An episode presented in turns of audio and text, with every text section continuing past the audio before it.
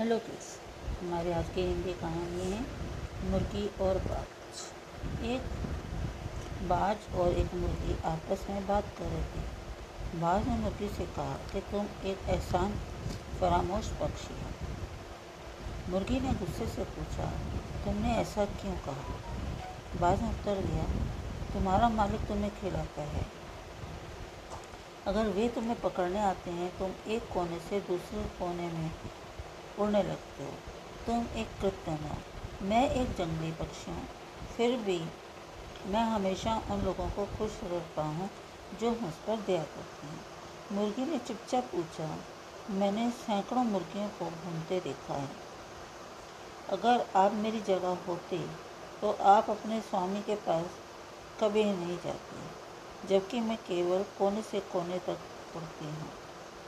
आप पहाड़ी से पहाड़ी तक उठते हैं। हमें इस कहानी से ये शिक्षा मिलती है कि बिना पूरी बात जाने किसी निर्णय पर या डिसीज़न पर नहीं पहुँचना चाहिए। Thank you